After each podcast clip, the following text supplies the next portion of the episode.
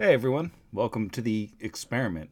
What you're about to hear is part one of part one of Foul and Fair, which is gonna shape up to be a pretty hefty story by the end of things. I have a lot of plans, uh, but we're starting here with uh, with the first chapter, and there are two more uh, up on the Patreon feed right now. After this, we're gonna release one on the last Sunday of every month until we get to the end of the story. And um, there might be other story machines um, in between now and then, uh, but I'm going to make sure that we've got a chunk of Foul and Fair, um, Is Whispering Nothing, and then whatever part two is called for quite some time. I hope you enjoy listening to this, and I hope uh, those of you who've contributed names of places and and characters get your money's worth get some enjoyment out of hearing what you've added to this world. Uh, a lot of uh, the story has been developed around like some of the suggestions that have been thrown out on the supporter channel on our Discord server. Uh, so I think you're going to see it slowly develop over time just how much of an impact uh, some of these names and some of these characters have. Um, and I hope you enjoy it.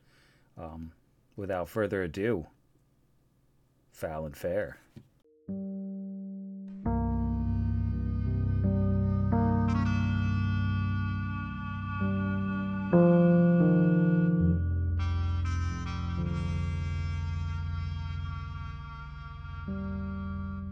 The Story Machine Foul and Fair Part 1 Is Whispering Nothing? Chapter 1 Thank you.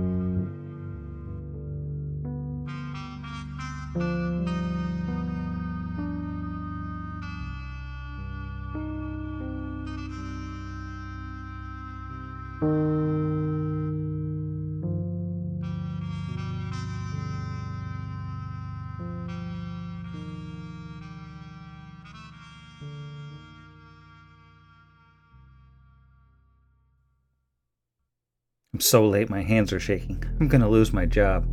They're gonna be waiting at the door when I walk into Mama Ruby's, and they're gonna fire me. Then I'm done. I'll lose my room, I'll starve, and I won't be able to afford my medicine. The Whisperer awaits a sacrifice.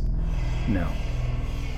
No, it's gonna be okay, Ian. I take a deep breath, break open the seal on today's vial, almost dropping the whole thing in the basin as I do. My hands are shaking. Gotta calm down. Grip the edge of the basin with one hand to steady myself, because hurrying will only make it worse. Trying to remember who's running the floor tonight, trying to assure myself it's someone who will understand. Anyone but Ruby. Carefully, with my whole fist like I'm a child, I dump the foul tasting medicine in my mouth, close my eyes, and swallow. My hands are so numb they feel like they belong to someone else. I try to chase the thing down with a dipper of water, but my nerves are showing again, and I dump it all over my shirt. There's no time to change. I'm already screwed. So I lose my composure for a second. I throw the empty vial down into the sink, and it shatters there because I don't think anything through ever. I'm halfway out of the room by then, anyways, thinking about the extra charge for a new vial and how much harder it's going to be to afford to stay medicated after I lose my job. No time to dwell on it, though. I've got to get moving. I rush over to the door, pop on my hat, and grab my bag off the floor under the mail slot. The letter falls off the top of it. That's strange. Seeing the paper sitting on the floor stops me dead. The wax seal is ornate, like a big shield with flowers around it or something, and I don't recognize it. Shields have connotations, the kind of authority that I've got a history with. Nobody sends me letters. I haven't seen a symbol like this on any member of the Watch. Would I have noticed? There's no time to process it. I have to get to work or, or my life is over. I grab the letter and run out the door, barely remembering to pull it shut behind me, and then rush my way down the hall, past all the other rooms in the hostel, swing around the corner, and take the stairs at a run, only pausing to jump the broken one so I don't get a foot caught there and break my face open. That'd be just like me, wouldn't it? After that, I jump again over the last four stairs and practically throw myself out of the flimsy, spring loaded front door. It's cold outside. Winter in Gwyth is coming, and it's the kind of winter that kills. I was foolish enough to forget my coat. My shirt is wet from the collar to the stomach, but it's less of a problem than it should be because my heart is pounding and my blood is keeping me hot. Mistakes on mistakes on mistakes rolling down the side of the mountain. My blood is keeping me hot, and I won't get sick through sheer force of will. I'm being optimistic. Dr. Plutony says it's important to be optimistic. There isn't much traffic out this time of day. Half the town has gone off to war, and almost everyone who's left is scrambling to cover the jobs the soldiers have left behind, or worn to the bone from covering for so long, so I don't have to dodge too many carts to run across the road and down the next rutted lane. The mud's not bad today, even if the ground never seems to dry. It's nearly frozen solid and not ripping my poorly tied boots off my feet.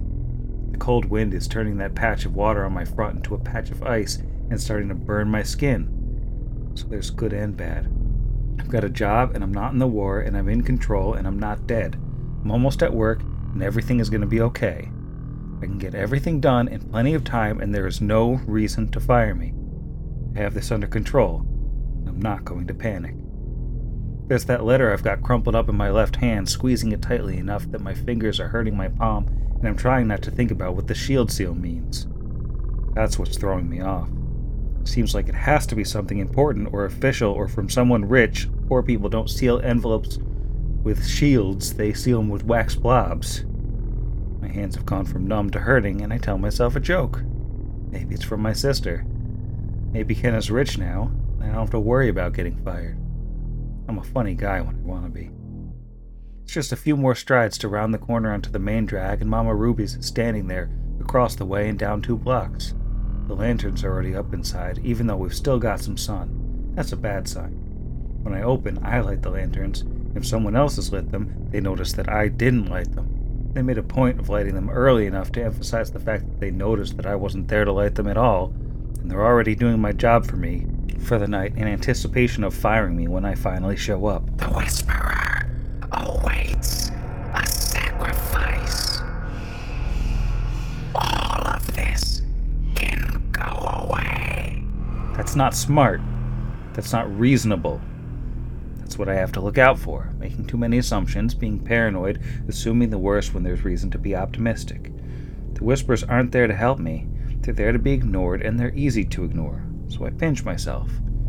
Clearly, I'm just getting agitated because I've forgotten to take my medicine. I step out of the street and I lean against the outside wall of the post office and drop my bag on the ground and sift through it for a vial. I should still have a few. I find one. I drag out the little vial, pop the seal, and throw back the awful tasting contents in a single gulp. The liquid feels warm compared to the ice cold water on my shirt. The water I spilled on myself after I took my medicine. Damn it. Too late to fix it, I assume. I shove the stopper, the empty vial, and the letter in my bag, and then complete the trip to Mama Ruby's at a slower pace. The bitter taste lingers in my mouth as a reminder this time. The door isn't locked, and no one's out on the main floor at all right now, so they won't know exactly when I've arrived. That could be good. I'm going to focus and do good work, and everything is going to be okay, and I'm going to talk to Dr. Plutony in the morning, and everything is going to be fine. I can imagine myself explaining all of this then, and we laugh about it, and he's proud of me for keeping control. A younger Ian might have spiraled out of control and never lose control anymore. I pinch myself again, harder, just in case. We don't open for maybe half an hour, and that's plenty of time to get the place ready as long as I'm focused. I jog around to the closet tucked into the wall of this hidden nook behind the bar and throw my bag up on a high shelf there, hang my hat on a peg on the inside of the door, and then grab a broom and get to work. The sound of straw and wood and the repetitive motion back and forth across the floor absorbs my attention for a while. It's nice to have something to do with my hands. Got the lobby mostly free of last night's debris when the first person emerges from the kitchen and actually notices me. It's Annie, though. I didn't realize she was singing tonight. There's going to be a crowd. I'm not sure if that's good or worse. I'm not sure yet if I'm going to be able to handle a crowd. More work, certainly, but I get to hear her sing. I don't even need to try to be optimistic about that. She glances in my direction, and I avert my eyes because she's not looking for me, and I'm busy taking down the chairs and moving the tables into their positions, and paying attention to my breathing and not to her. Trying to make it clear by the direction I'm facing and the level of attention I'm paying to my work that I'm not looking at her, and I'm not thinking about her, and I'm not creepy. There's a noise from over by the bar, loud enough to draw my attention, and then Annie is gone. Second later, Cade is standing in the doorway looking at me. Looking at me like I'm fired. Or he wants me dead. Not coming over to talk, though. I see you. I'm doing my job. Everything's fine. They let me set things up, so I set things up. They let me clean after we open because I'm the only one here who cleans and there's going to be a crowd. Mama Ruby's is a respectable establishment, and part of that reputation is the fact that we keep the lobby and the tables clean, and that no one needs to think about me for very long if it can be helped. That's the trick, really. I just keep moving, stay invisible, and then I'll get to listen to Annie of DuPont, and I'll handle my shift well, and it'll be nice and busy, and I won't have to think about the letter and whatever it holds. But I just did. That was a big mistake, because now it's stuck in my head, and I can't distract myself. I finish setting up the dining room and take care of some cleaning in the back, all before the first customers arrive for the night, even though I was late. Until a few minutes ago, I was working at peak capacity. Not that it's challenging work, but I don't know. Satisfaction of a job well done, I guess. It's nice to be good at something, especially when I started the night fired in my head. But now I've got a minute, and there's no one around to watch me, and my feet carry me around to the little room behind the bar where I can't be seen unless you're specifically looking for me. I pull my bag down off the shelf and find the letter, then crack the seal in half, right across the little shield. The paper inside is very thin and smaller than a regular piece. It has this odd texture to it like it's abrading my fingers. Just two sentences and a signature, along with a hand drawn copy of that shield with flowers. I read it once, and I read it wrong because I'm stressed out and I took too much medicine and I'm not great with reading to begin with and I'm just expecting the worst. So I read it again. Now it's clear that I'm hallucinating, and this piece of paper isn't real or doesn't say what I think it's saying. I crumple the stupid thing up, then flatten it out and read it again because how is this possible? Then I shove it back in my pack and stuff the bag in the shelf as far back as it'll go, like that's to do anything, and then close up the closet and rush back to the floor, blood pounding my ears. Lumy, I guess she's the waitress tonight, rushes by me, and she tells me to do something in an impatient voice, and I'm too wrapped up in my thoughts to really catch it, and that's just going to make things worse for me. I have to work and focus and not get fired, and there's no way I'm going to the war. We're supposed to be winning. People always say we're winning, that we've been winning for years. We can't possibly need someone like me. I pinch myself, and it doesn't help. I'm not built to be a soldier. Everyone knows that I can't be a soldier, and this is a mistake or my imagination, and anyways, we can fix it. We can. Who's we? It's, it's just me. I need to get my head straight and not think about this and pretend it never happened. I'm not going to the war.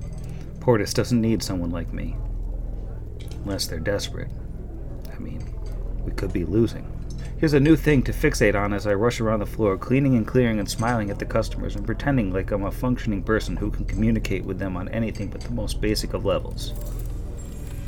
Lumy and Flower the bartender are clearly annoyed with me. Every time I happen to catch their eyes, I get reproachful looks and pointed gestures towards something I've forgotten. But this is all completely normal. I'm at the bottom of the hierarchy here. They tell me what to do, and I do it, and I'm doing it and they think I'm doing a bad job no matter how well I do. Doesn't matter. I'm going as fast as I can, and even if it's a busy night, I'm on top of things. The war can wait until later. I've hit a groove, and it feels good this way. Hours pass. I'm more than focused. Don't need help, don't need to be yelled at, not screwing anything up or getting myself any more fired than I already was and I don't need to stop to throw up behind the building because I'm supposed to go to war even if my stomach really, really wants me to. The band is bringing in their stuff now. I've already cleared out the corner of the floor for them to set up, so a nice distraction is coming. Today isn't so horrible. Cade hasn't even bothered to track me down and scream in my face. I'm heading out behind the building to dump my bucket and refill it from the well, but as I come through the doorway, I plow into something that gives, and the grime filled bucket of water dumps all over Lumy who is now on the floor, because I walked right into her and knocked her down. Numbness spreads through my limbs and my jaw as I stare down at her, and I can't react to help her up or try her off or do anything but stare at her like I've just killed someone. She grabs the doorframe and pulls herself up, staring at me with intense hatred. And I'm still trying to muster an apology when she shoves by me, saying, Just get away from me, and disappears into the kitchen somewhere. My heart is pounding in my neck but now she's gone, at least, and I'm not paralyzed. Hell of a soldier I'll make, scared to death of helping someone up. I can taste bile, and my pants are wet below the knees. Didn't even notice it a second ago, and there are three gallons of dirty, soapy water sinking into the stones. Now I'm grabbing whatever absorbent thing I can find to try to mitigate the slipperiness. And then a shadow looms over me, and a shiver runs down my spine. The Whisperer awaits a sacrifice. It's quiet and it's not real, but I hear it all the same. There's no whisperer. I need to be reasonable. It's always just been me. It's Cade's real voice that comes out from behind me, though. You know you're killing me, right? This, at least, I can respond to. He doesn't even sound all that mad, just exasperated. Annie started out in the lobby, and I'm missing it, but the sound is reverberating through the stones below me, and it helps. God, it's that voice. And I'm not fired yet. I've still got a chance. I'm sorry, it was completely my fault. I wasn't looking where I was going and I just kept walking. Can you tell Lumy I'm sorry? I couldn't. Shut up for a second, he says, much angrier than a second ago. And I finally turn to look at him, and his face is bright red. I know what happened, and it's unacceptable. I've got a full house out there, and my waitress is off the floor looking for a change of clothes. You're in here having one of your self pity attacks and leaving Flower to cover the whole tavern. He wants me to fire you, call the watch to take you away, or let him beat the hell out of you, and they're all compelling arguments. This can't keep happening, Ian. Get yourself under control. This is not a hard job, and you're out of second chances.